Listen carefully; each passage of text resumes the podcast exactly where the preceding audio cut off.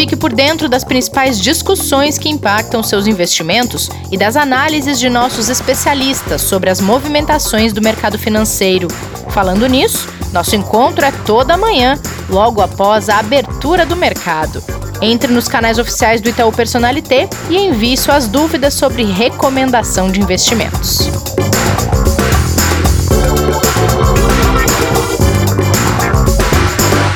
Olá, você está ouvindo Investidor em Foco. Seja bem-vinda, seja bem-vindo ao episódio desta quarta-feira, 21 de outubro. Hoje, além de atualizar o cenário econômico, já que não teve o acordo tão esperado nos Estados Unidos para o novo pacote de estímulos, a gente tem nossa conversa de mercado, aquela de todo mês, que traz sempre o olhar dos gestores de fundos para o mercado financeiro. Já já o Fred se aproxima aqui da gente para a gente tocar esse papo nessa quarta-feira. Antes disso, tudo bem por aí, Kleber? Tudo bem, Rê. Bom dia. Bom dia para você também. Eu às vezes fico meio receosa de dar bom dia porque eu penso quem ouve o podcast à noite, né? Mas a gente tá, tá gravando de manhã, então Aí eu tento eu dar um. Vendo. Eu tava é. vendo um, um, podcast esses dias, é, mas tava vendo no YouTube de esportes, que eu, que eu gosto bastante, e aí os apresentadores no começo ficavam bom dia, boa tarde, boa noite. Falei, cara, se todo mundo, tem cinco pessoas, for falar bom dia, boa tarde, boa noite toda hora. Consumiu leva... um minuto já. Exatamente. É verdade. É, mas acho que o pessoal já é uma licença poética para cumprimentar, né? Acho que todo mundo Exatamente. já percebeu que o bom dia é só uh, um olá. É, vamos pensar Kleber, em trocar por oi, é isso. Fala oi, oi. Pode né, ser, chegando. é um pouco estranho, mas vamos tentar de repente.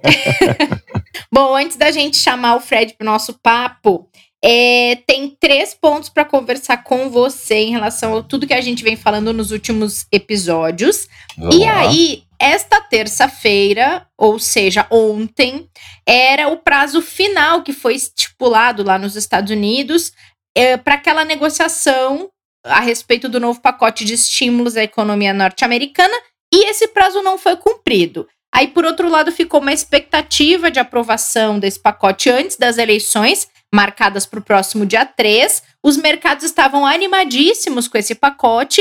Murchou ou a, a animação continua com essa expectativa? Murchou um pouquinho, como você colocou, Rê. A gente teve uma, vamos dizer assim, uma expectativa muito forte ontem, exatamente por causa das falas dos representantes dos dois partidos norte-americanos, né? tanto da presidente da Câmara, né, Nancy Pelosi, quanto do líder do Partido Republicano no Senado, Sr. Mitch McConnell. Né? Os dois disseram né, que realmente eles estão super favoráveis ao andamento para o avanço e aprovação do pacote.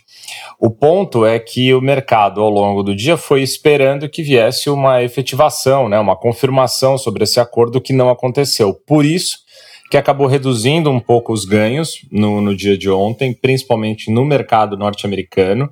O que não aconteceu aqui no Brasil, aqui no Brasil a gente teve um dia super positivo, também influenciado por isso, não só, mas também teve uma influência interessante por todo mundo acreditar que quando a gente diz todo mundo mercado, né? Que o pacote uhum. deve sair antes das eleições, mas o mercado ainda aguarda essa confirmação é, que a gente não tem agora como saber, e por isso que a gente vê um mercado de lado, como a gente fala, né, Ele não vai nem para cima nem para baixo. Ele está ali bem pertinho da estabilidade, principalmente nos Estados Unidos agora, uma variação muito pequena, enquanto não tem uma definição se de fato vai acontecer o avanço para o acordo ou não. Certo.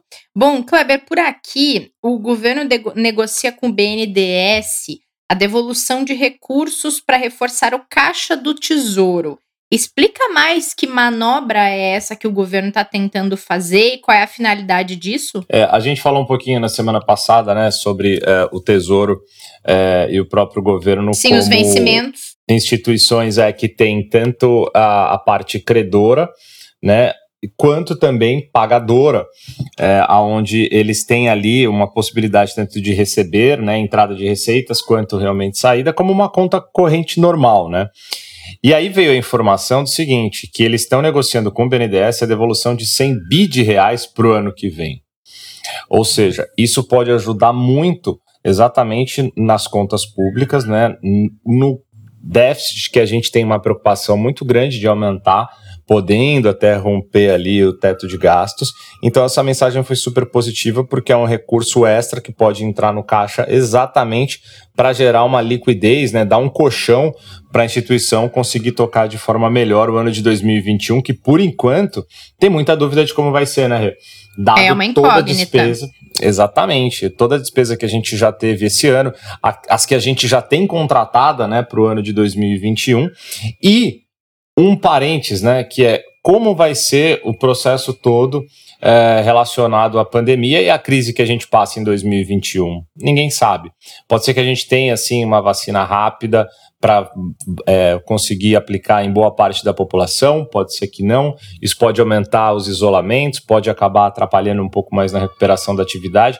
Então, essas dúvidas fazem com que a gente só trabalhe com os números que a gente já tem. Os números que a gente já tem, qualquer informação que vier de recurso para voltar para o caixa, é, para os cofres públicos, vai ajudar bastante. Isso melhorou muito dia ontem nos mercados, tanto que a gente viu a bolsa subindo quase 2% e voltando para cima dos 100 mil pontos, né, Rê? Boa, muito bom. Bom, por outro lado, né, Kleber, na Europa, o impacto da segunda onda do coronavírus provocou queda nas principais bolsas, de novo, né? E agora quem estuda um possível toque de recolher é o governo espanhol. A gente já falou aqui de vários outros países que estão tomando medidas mais severas de circulação das pessoas e funcionamento de comércio e serviços para tentar uh, minimizar ao máximo os impactos dessa segunda onda. Lembrando que é impacto sobre Uh, uh, e setores que já estão sofrendo, né, Kleber? Não é uma, um impacto novo em cima de uma economia que está saudável, não. É um impacto em cima de uma economia que já está sofrendo muito com a primeira onda. Sim, desde o dia 1 de outubro, né, você citou na Espanha, eles acionaram ali um alerta de preocupação muito grande com possibilidade uhum. de fechar de novo, né, diversas regiões. Madrid, por exemplo, tem ali, é, desde o dia 9 de outubro, né, o anúncio de um estado de emergência de novo, por causa das novas infecções. A Espanha vem registrando uma elevação quase que diária. Essa semana começou a melhorar um pouco em relação à semana passada, mas ainda é muito alto, né? Eles estão com média ali de quase 30 mil casos dia de novas infecções, né?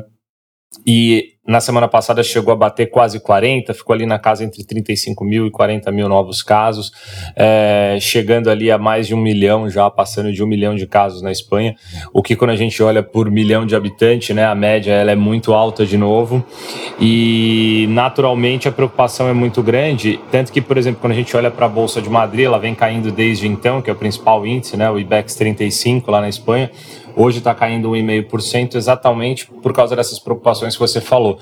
Pode ser estendido para outras regiões esse estado de isolamento, esse estado de emergência, e não é só que pode, deve acontecer mesmo, Rê? Porque o, o, controle da pandemia já ficou claro nos últimos dias para os governos na Europa de que não está sendo controlado como deveria e vai ser necessário fazer alguma medida, tomar alguma restrição diferente para conseguir controlar isso. Né? Então, a gente vai monitorando aqui, vai passando para o investidor que, tudo bem, tem o lado comercial e o lado é, monetário que a gente vem, principalmente falando dos Estados Unidos, o tempo todo, né? Do pacote Sim. de estímulos, da retomada da atividade. Hoje à tarde a gente tem a divulgação do livro Bege, que é super importante para entender a economia norte-americana, mas a gente tem que lembrar que lá no início da pandemia, os problemas da Europa afetaram muito a economia global, independente de como estava até então os Estados Unidos. Né? Uhum. É, então, o investidor tem que ficar atento, porque pode ter reflexo com certeza. Muito bem. Bom, cenários devidamente atualizados. Vamos chamar o nosso terceiro integrante deste episódio, porque temos conversa de mercado e, para isso, o Fred traz diretamente do FOF as principais observações, preocupações, as apostas dos gestores parceiros aqui do Itaú diante de um cenário tão atípico e instável como a gente acabou de trazer hum, vários exemplos disso. Então, Vamos lá, Fred, bem-vindo mais uma vez, tudo bem? Bom dia, bom dia, gente. Como é que vocês estão? Aliás, eu já cometi de novo aí esse ato falho de falar do bom dia aí que vocês discutiram. É. Mas tá tudo bem, a gente comete isso todo dia. Para quem quer que esteja acompanhando com a gente, um bom dia, ou boa tarde, ou boa noite, ou melhor dizendo aqui, espero que todos vocês estejam bem. Muito bem, Fred. Você tá tudo bem por aí? Tudo tranquilo, seguimos aqui rotina, direto de casa, mas tudo certo, sem, sem maiores preocupações. É, aqui também. O Fred, primeiramente, bem-vindo de volta. E a gente sabe que setembro foi um mês bastante difícil para o investidor, né? Uh, não que outubro esteja sendo bom, né? Mas setembro foi um mês bem mais pesado.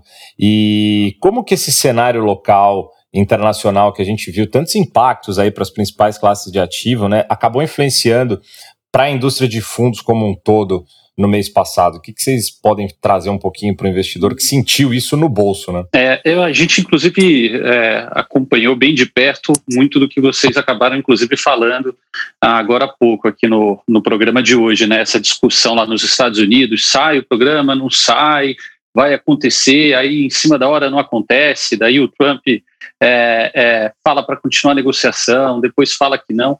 É, sabe, gente, isso daqui no, no cenário internacional foi uma das coisas que, que mais pegou, né?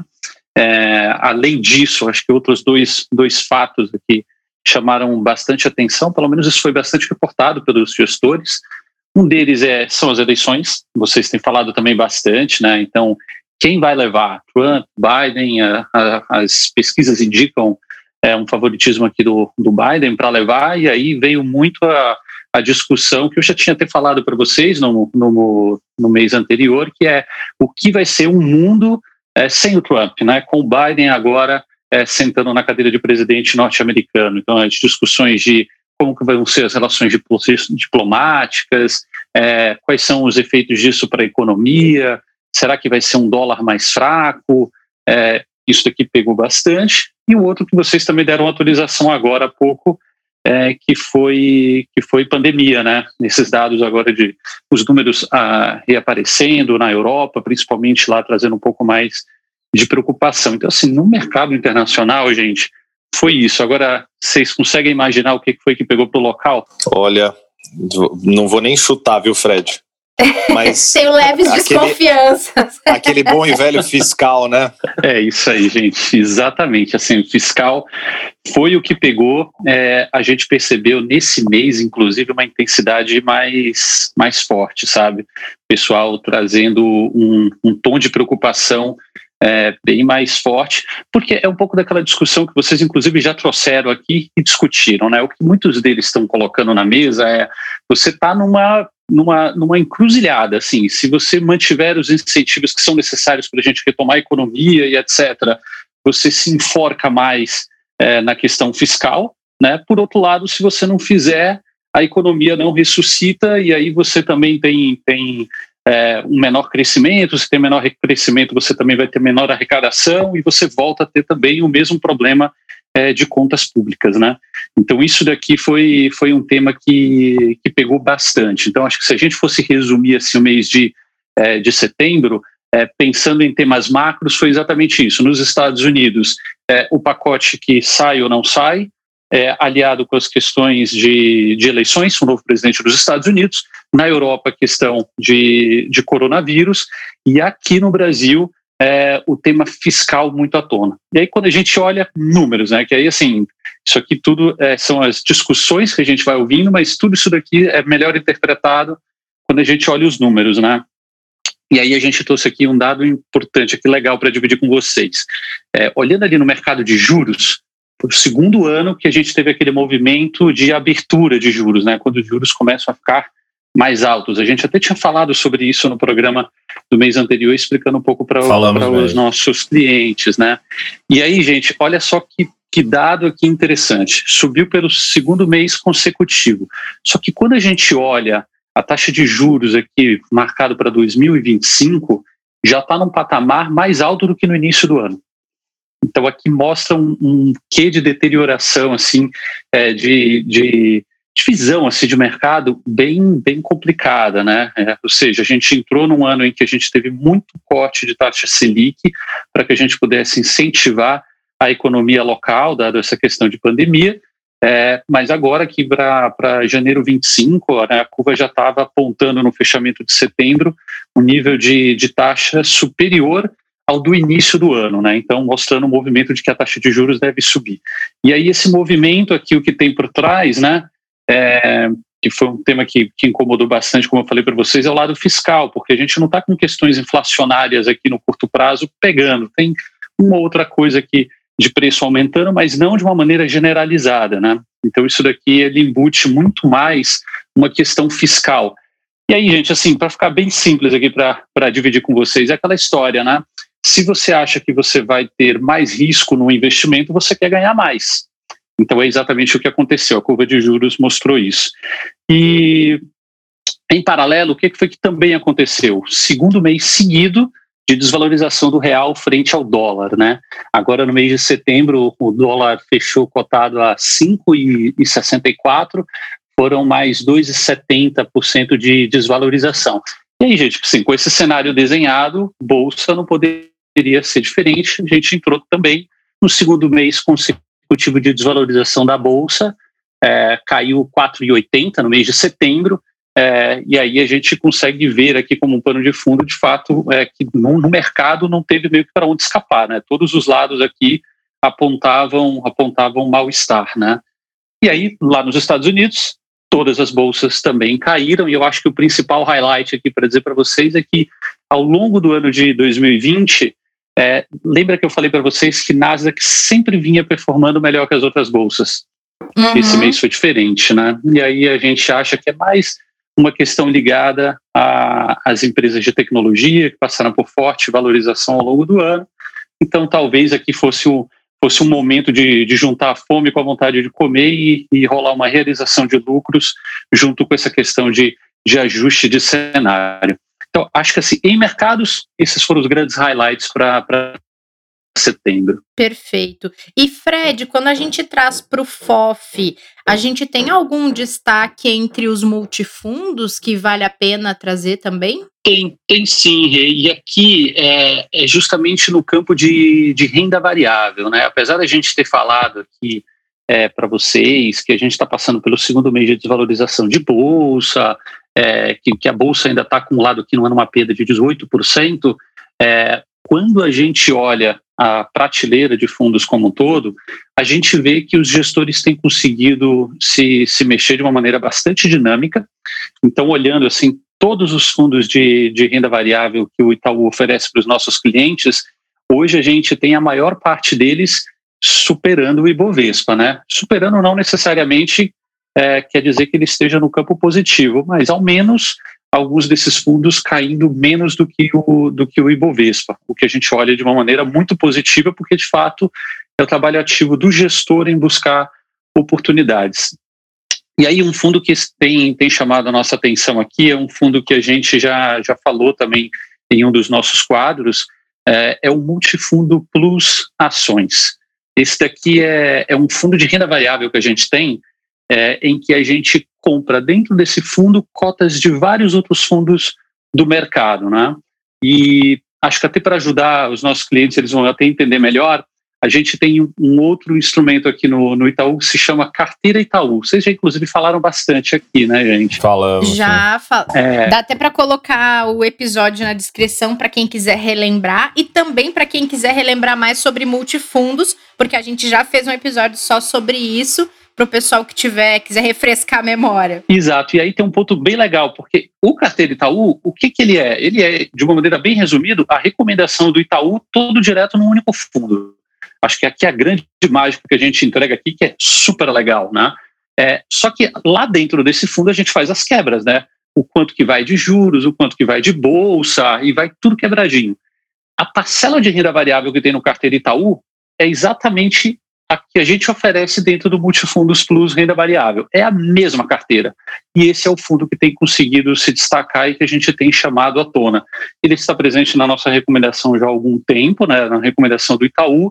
E para vocês entenderem um pouco do, do porquê que ele está lá, é, a bolsa estava no acumulado até setembro caindo 18% e o fundo ele estava caindo 10%. Então isso aqui tem aquela expressão que, que a gente fala bastante, né, pessoal? O fundo está gerando um alfa sobre o seu benchmark de 8%, né? Enquanto a bolsa cai 18%, ele cai 10, né? E dependendo do momento que o cliente entrou ali, ele ainda consegue ganhar mais em relação à bolsa, né? Porque teve clientes que, que foram entrando em diferentes momentos é, ao longo do ano, né? Então acho que esse daqui é o nosso grande destaque, seja seja na questão aqui de performance, seja na questão de oferta que o Itaú entrega para os nossos clientes. O Fred, e na última vez que você esteve aqui com a gente, você explicou bem é, para os ouvintes, para os ouvintes, em relação aos tipos de fundos de ações nas estratégias né, que a gente hoje tem de distribuição ali pelo FOF e de gestão nos multifundos, que é ali o, a estratégia né, de retorno absoluto e de índice ativo. Explicou muito bem como funciona. Como que vem se comportando nesse, nesse vai, vamos chamar nesses momentos de tanta vol, tanta volatilidade que a gente vem passando agora? É, teve alguma mudança de estratégia? Isso influenciou também? Como é que vem andando isso? Ah, legal. Esse aqui é um ponto bem legal de você ter tocado, né, Kleber? Assim, é, é, e é um ponto que sempre vale a pena a gente reforçar para os nossos clientes. Geralmente os clientes olham muito o seguinte: fundo de renda variável, fundo de ações, e aí é tudo igual e vamos lá. E não é bem assim, foi como a gente explicou, né? Então, só dando aqui um, um, um breve refresh, qual que é a diferença desses dois fundos, né?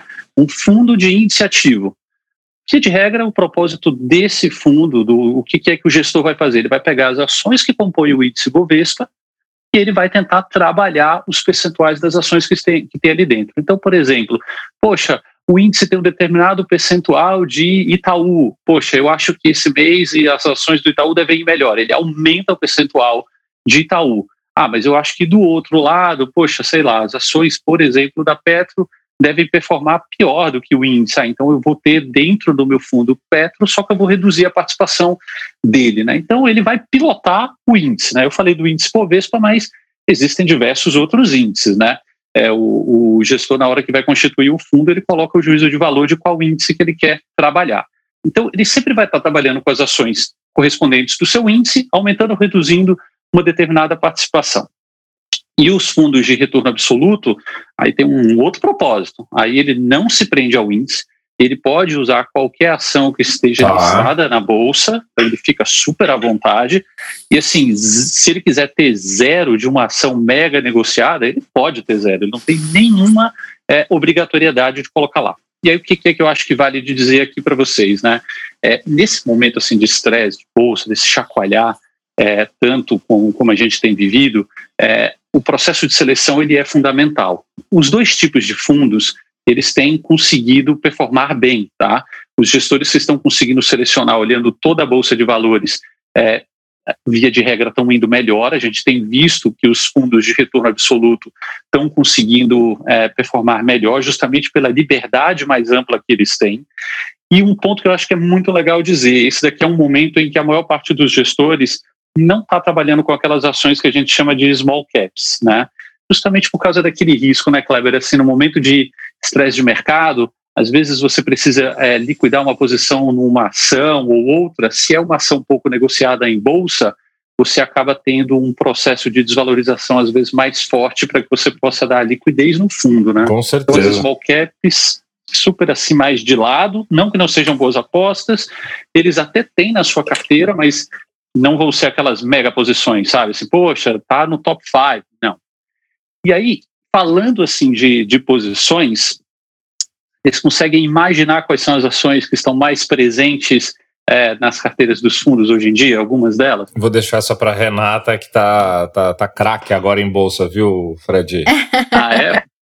Eu... Vamos lá, Rê, quais são as ações que você aposta aí para ele? A gente já falou em uh, comércio online, a gente já falou em infraestrutura. Tá. Eu diria que o comércio online ainda está tendo um bom desempenho. Tô errada? Não, não está errada. Ainda tem algumas das principais apostas justamente por aí.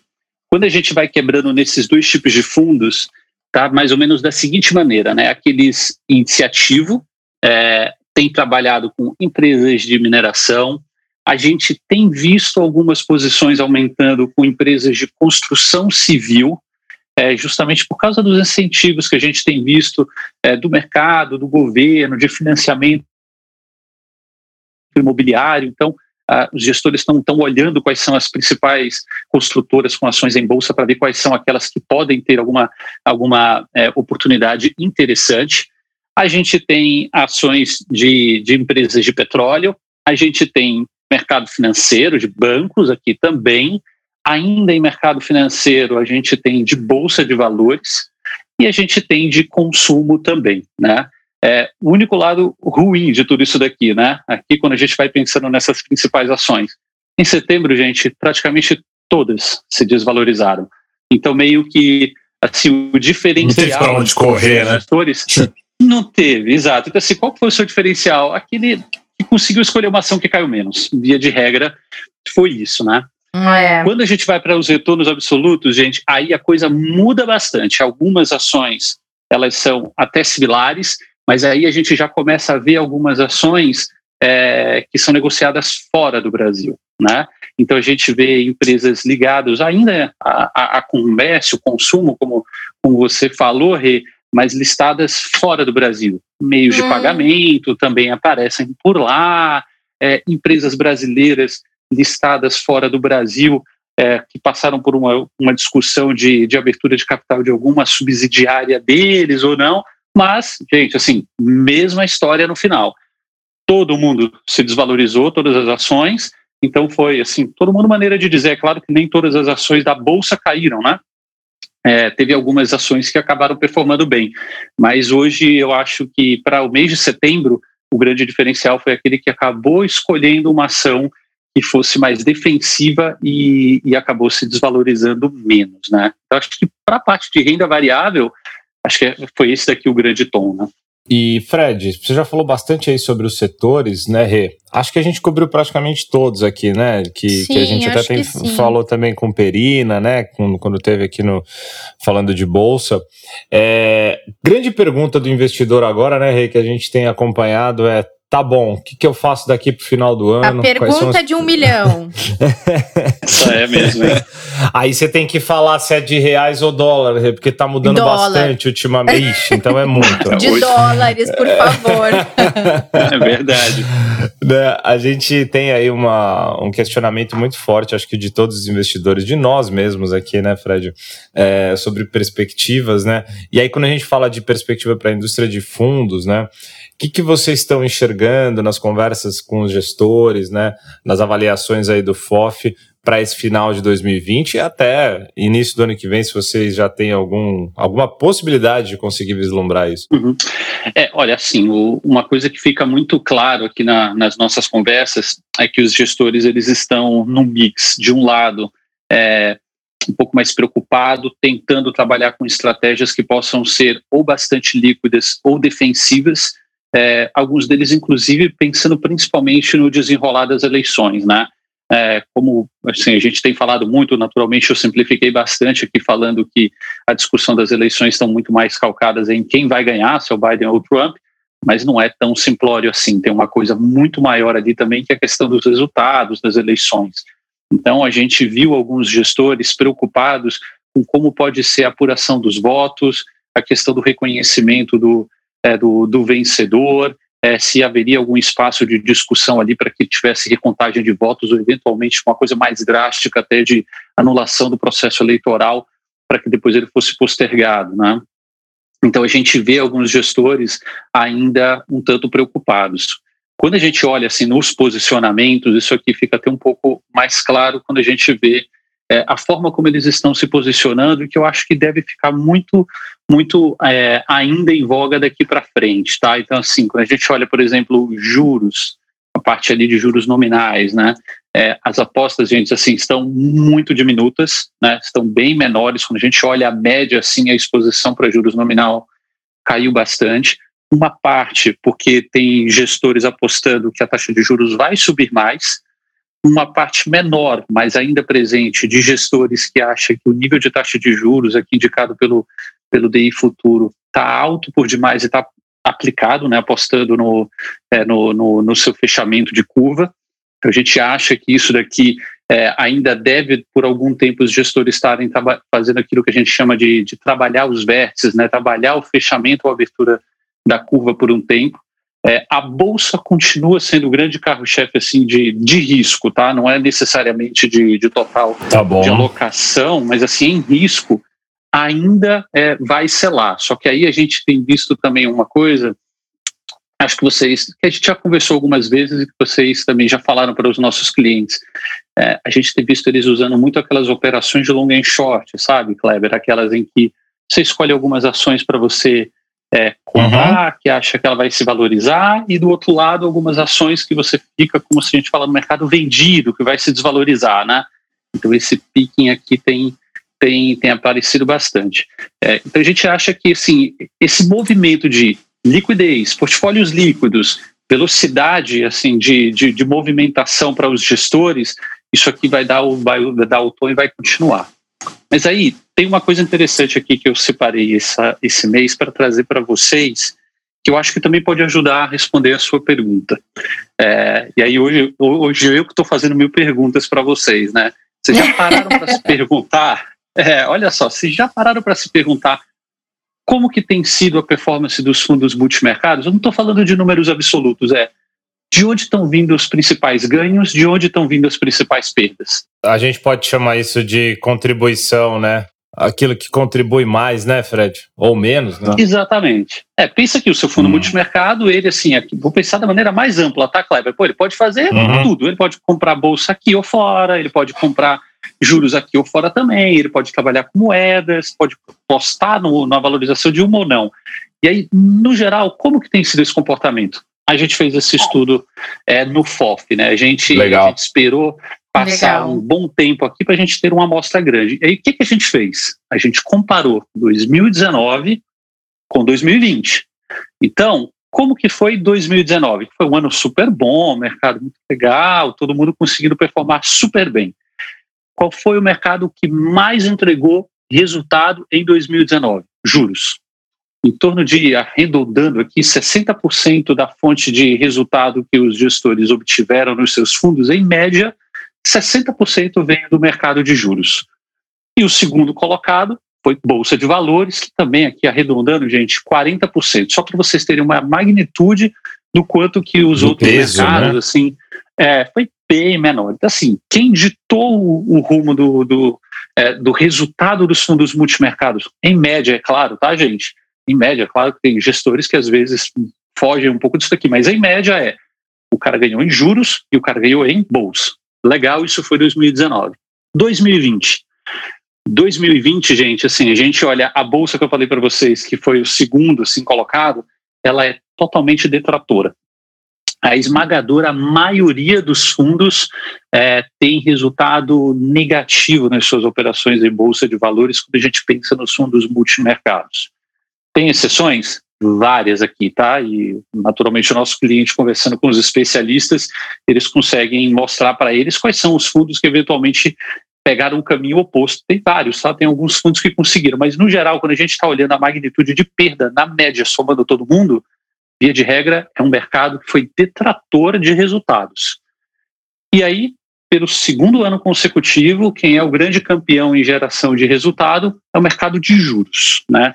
Juros, assim, é, é uma coisa assim tão, tão absurda o que eles têm conseguido de resultado em juros, que é, o resultado que você tem em juros ele mais do que compensa o que você teve de perdas em bolsa de valores. Nossa, eu ia dizer que eram as moedas se eu fosse apostar em algum mercado para esse ano. Pior que não, assim, assim, é, foi juros, assim. Curioso, é, hein, Fred? Dois anos com me, os mesmos mercados despontando e dois anos tão diferentes um do outro, né? Exatamente. Então, assim, juros ele manteve. O segundo colocado que aí eu acho que é importante dizer para vocês aí sim, viu, Rê? Chega em moedas, né? Moedas uhum. foi, foi bastante, bastante positivo, mas é que assim, a, a, magnitude dos ganhos em juros foi uma coisa tão assim abissal que assim, ele, ele consegue compensar tudo do que, do que teve de perda em bolsa e ainda sobra um bom caldo aqui, tá? É, e aí, gente, aqui o, o, o, caminhar aqui ele deixa muito claro por quê, né? Lembra que enquanto a gente estava conversando aqui, eu falei que a gente passou por um ano de corte super forte de taxa de juros, né? A gente teve cortes atrás de cortes e a gente chegou no nível de taxa de juros jamais imaginado. Assim, esse nível de taxa de juros que a gente tem hoje, quando eu comecei no mercado financeiro, e eu não quero entregar a idade aqui, mas isso daqui era quando era divulgado uma inflação muito boa no fechamento de um ano, uma coisa assim, nossa, se é. com essa inflação é, nossa, fantástico, o mundo está perfeito, né? E hoje é a nossa taxa de juros. Então, esse movimento, gente, de corte de taxa de juros uma velocidade super forte, é, ajudou muito o mercado de juros. Então, nesse momento de estresse, os gestores correram para o mercado de juros. É importante os clientes saberem, é um mercado muito líquido, gente. Assim, você consegue é, negociar contratos de juros é, com, com bastante facilidade. Então, os gestores super apostaram ali. Então, Kleber, assim, deu um pouco mais de volta, mas eu acho que respondendo a tua pergunta, eu acho que a gente deve. Não, mas está perfeito. É, porque eu acho que é legal para o cliente ter uma, uma ideia, né? Assim, pô, sem dúvida, sem dúvida. Eu acho que a gente vai chegar ao final de 20 com a continuidade dessa história. O mercado de juros ditando o rumo dos ganhos, realmente, é, o segundo colocado, muito provavelmente, deve vir aqui pelo mercado de, de moedas e bolsa de valores. É, a gente entende que a gente deve ter um, um, mercado ainda bastante volátil até o final do ano. É, a gente não acha que é um negócio linear, assim, todo mundo desaba ou todo mundo sobe. Deve ficar muito ali na mão do gestor que souber é, pincelar as principais, as principais ações. Então, meio que deve ser esse o caminho aqui para 2020. Muito bom, Fred, muito legal. Eu, eu levantei só um número aqui para até reforçar tudo isso que você está falando em termos de gestão. Né, que a gente fala da dificuldade aqui é, que o investidor tem de tomada de decisão no momento desse, e aí a gente tem todos esses especialistas e profissionais aí, né, Fred, trabalhando diariamente o tempo todo focado só nisso. Peguei alguns números aqui simples para o investidor ter uma ideia da dificuldade que está sendo o mercado de renda variável é, nos últimos meses. Apesar de altas e baixas, quando a gente fala de volatilidade, para ele sentir um pouquinho aqui, né, Rê? Hum. É, Fred, devolvendo já que hoje é dia de, de troca aqui de perguntas, né? é, e eu não, eu não vou te sacanear, porque se você soubesse de cabeça, não é nota 10, tem que chamar o professor aqui para te dar um diploma. Mas, tipo, quando. Que dia que foi que o Ibovespa voltou para os 100 mil pontos no meio da pandemia? Foi dia 10 de julho. Tá, tá bom, ok. E hoje nós estamos com quanto? 100 mil pontos, né? Agora 100.600 pontos aproximadamente está sendo negociado agora. Então, nos últimos aproximadamente três meses, pouco mais de três meses, aí a gente pode falar 100 dias, é, o investidor que entrou na bolsa lá atrás, ou o gestor que entrou na bolsa lá atrás, está com o mesmo mercado agora. E nesse meio do caminho, ele teve uma variação muito forte, que é, a gente pegando, por exemplo, os últimos 30 dias, vocês terem uma ideia, o Ibovespa saiu de 100 para 93, voltou para o 100. A gente está falando que ele Nossa. caiu 6,5 e subiu 7,40. Só que são 100 dias praticamente que ele não sai do lugar. É... No Isso quer dizer que... você olha, tá igual, né? Estacionado. Exato. Está estacionado há, há, quase há mais de três meses. Então, para o gestor fazer que a gente chama de picking, né, Fred, que é ali a, a compra e venda, o posicionamento de mais curto prazo, o trading, é, tá muito difícil por causa de todo o cenário que a gente está passando. Então, duas coisas aqui que eu queria trazer e saber a tua opinião, né? Primeiro, o investidor tem que ter um muita paciência num momento como esse, né? O entendimento de que não é nesse prazo e durante essa época que ele vai conseguir ter grandes valorizações. A gente está falando com bom controle de risco, né? Porque se quiser colocar risco muito alto, talvez tenha a possibilidade de grandes ganhos e é proporcional à perda, né? É, e principalmente ter os gestores ali qualificados, capacitados e aprovados que a gente faz aqui a, a avaliação para distribuir, que cuide do dinheiro nesse período, porque o sinal também é o seguinte: ele não está subindo, mas ele também não está caindo. Ou seja, o mercado vem se sustentando só esperando uma recuperação para uma provável boa valorização. Essa é a expectativa, né? Que é o que você trouxe agora. É, são classes de ativos que a gente pode chamar até de represadas aí porque não pode sair daquele momento que ele está agora, porque não tem motivo para isso. Não teve motivo nem para cair 6,5 nem para subir 7 nos últimos 30 dias. Não sim, teve. Sim, exato. Né? exato. Fundamento, eh, fundamento nem nada, né? É só por fluxo de notícia e isso é muito perigoso que o gestor acaba ajudando muito o investidor. Né? E aqui, Cleber, acho que tem um negócio legal que eu falei com vocês, eu acho que tem uns dois meses, e aí é, não vou entrar no mega detalhe aqui, mas eu acho que vale a pena, porque é um gancho bom que você colocou, é a gente pensar, é, primeiro assim, o gestor que foi escolhido para sua carteira, ele teve um propósito lá atrás e que eu espero que não tenha sido somente performance, até porque se tem uma coisa que a gente aqui é, não, não, não se prende é, exclusivamente com a performance, especialmente de curto prazo, tá? Assim, sendo bem, bem sincero, é, essa discussão que a gente tem aqui no FOF quando a gente vai trazer um gestor para vender um produto aqui dentro do Itaú, é claro que a gente olha a performance, mas a gente olha uma série de atributos muito antes, né? Então, uma coisa que é, eu sempre falei para os clientes que eventualmente eu conversava, é, quando a gente estava fazendo uma revisão do portfólio, era, poxa, você tem esse fundo aqui, por que, que você tem esse fundo? O que, que foi que te chamou a atenção quando você escolheu lá atrás? Uhum. Ah, poxa, é porque, por exemplo, no caso de multimercados, não, Fred, é o seguinte, eu acho que a gente ia entrar num momento um pouco turbulento e eu queria um cara que pudesse operar muito bem, por exemplo, moedas. Ok, então, legal, ele está por esse propósito aqui na sua carteira. Mudou alguma coisa para você querer tirar esse cara, seja de mercado ou da gestão? Né? Sim ou não? Acho que essa é uma das primeiras perguntas que nosso cliente tem que responder. E o outro, a questão do horizonte de investimento, que pode parecer um negócio é, escorregadio, mas de fato não é. E aí chega aqui no ponto que eu queria dizer. É, a gente fez um estudo aqui no FOF que era o seguinte: era identificar qual foi a maior perda que os fundos de renda variável e os multimercados também acumularam em 2020. E aí, quando foi que realmente o negócio ficou bem complicado no Brasil? Depois do carnaval. Então a gente pegou logo depois do carnaval e a gente viu a maior perda acumulada desses fundos. Gente, olha só para vocês terem uma ideia se o cliente fica muito angustiado e toma decisões nos momentos inoportunos. A gente tem alguns fundos de renda variável que chegaram a acumular perdas é, em coisa de 30 dias de 40%. 40%. Não é que você coisa. colocou lá o dinheiro, 40% Nossa. caiu, né? Hoje, hoje, por exemplo, um dos nossos fundos da nossa prateleira está positivo em 14. Então pensa, a bolsa está caindo 18, ele está entregando 14 positivo no acumulado de 2020, né? É, pô, Fred, mas é um baita outlier. Putz, tá bom, é verdade, pode ser que seja. Eu tenho um outro aqui que está positivo 2. Uhum. Eu tenho um outro que está positivo 1,40. O que já é maravilhoso. Como eu falei pra... É ótimo, gente. Pô, outros fundos que eu falei para vocês, está caindo 5, está caindo 3, pô, a bolsa está caindo 18. Então uhum. cai um pouco nisso também do que o Kleber falou assim, gente, assim, a gente tem que dar tempo para que os gestores possam trabalhar e também tem que ter em mente que nos momentos de estresse você toma geralmente as piores decisões de desinvestimento. De investimento, quem é esperto às vezes consegue entrar em bons momentos no mercado. Uhum.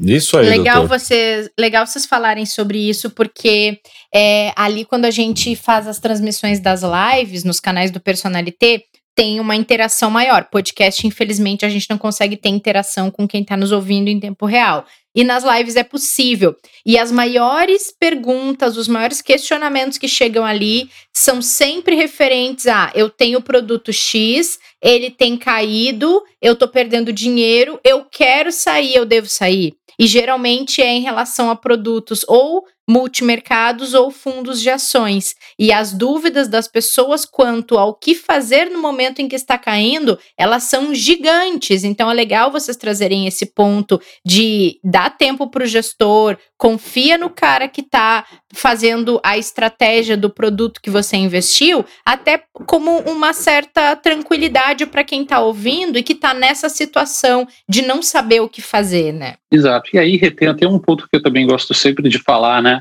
É, para tomar essa decisão, se ele deveria é, sair ou não de determinados investimentos, eu acho que ninguém é melhor preparado para responder isso é, que não o especialista do próprio cliente, uhum. tá? Sim. É, por que, que eu estou falando isso? Porque se você simplesmente chegar e falar, Fred, fundo X, sai ou fico, é, gente, assim, eu não sei como, qual que é a contribuição total na sua carteira, eu não sei qual que é o peso, eu não sei qual é a combinação desse produto com outros. De repente, ele pode ser uma estratégia que combina com outros produtos de uma maneira super positiva. Né? Então, assim, esse tipo de pergunta, dificilmente você vai encontrar alguém falando é, uma resposta direta, sabe? A não ser que realmente você esteja diante de alguma coisa que, que tem um fato muito, muito claro e explícito de que não, não faça mais sentido. Do contrário, eu sempre falo, olha, você precisa sentar para conversar com seu especialista, ele vai olhar a sua carteira como um todo e ele vai dizer. E aí volta nesse ponto que eu falei, por que, que esse produto entrou na sua carteira no passado? Eu acredito que ele tenha tido algum propósito quando da construção do seu portfólio. É, essa razão ainda está de pé? Se ela está, você tem que continuar. Não, não existe uhum. mais essa razão do passado. Aí sim é o momento de você rever e eventualmente sair do produto. Legal, muito legal, Fred. Muito legal essa abordagem. Acho até que vale a gente pensar num podcast só sobre isso, né? Tem muita dúvida das pessoas sobre essa questão do momento e vocês já trouxeram algumas dicas bem valiosas aqui, muito bom. Gostei muito do episódio de hoje, da, dessas uh, perguntas e, e contra-perguntas, Fred. Acho que funcionou super bem. Mas tem um, tem, um, tem um fator, tem um fator especial aqui. É, a gente teve ontem o São Paulo ganhando de 5 a 1 de forma inútil, mas ele ganhou, nosso, nosso tricolor, né, Fred? É verdade, então, cara, que a gente divide. Vocês estão inspirados hoje. Fazendo então. um paralelo com o mercado, não valeu de nada o jogo, mas nos dá perspectiva de algo melhor né, no futuro. Traz uma expectativa, né, Kleber? Hoje é o dia que o São Paulino tá com o peito cheio, falando para todo mundo que goleou de cinco. É. Tem que estar tá preparado, que do outro lado vão falar, tá bom. E.